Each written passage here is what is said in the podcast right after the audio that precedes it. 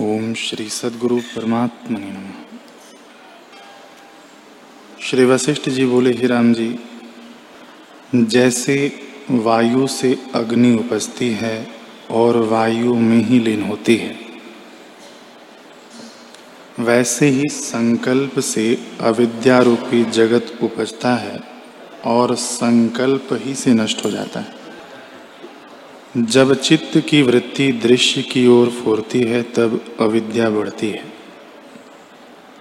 और जब दृश्य की वृत्ति नष्ट हो और स्वरूप की ओर आवे, तब अविद्या नष्ट हो जाती है। हे राम जी, जब यह संकल्प करता है कि मैं ब्रह्म नहीं हूँ, तब मन दृढ़ बंधन में होता है।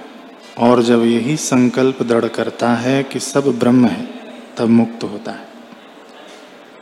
जब अनात्मा में अहम अभिमान का संकल्प करता है, तब बंधन होता है और सर्व ब्रह्म के संकल्प से मुक्त होता है। दृश्य का संकल्प बंद होता है और असंकल्प ही मोक्ष है। आगे जैसी तुम्हारी इच्छा हो, ऐसा करो।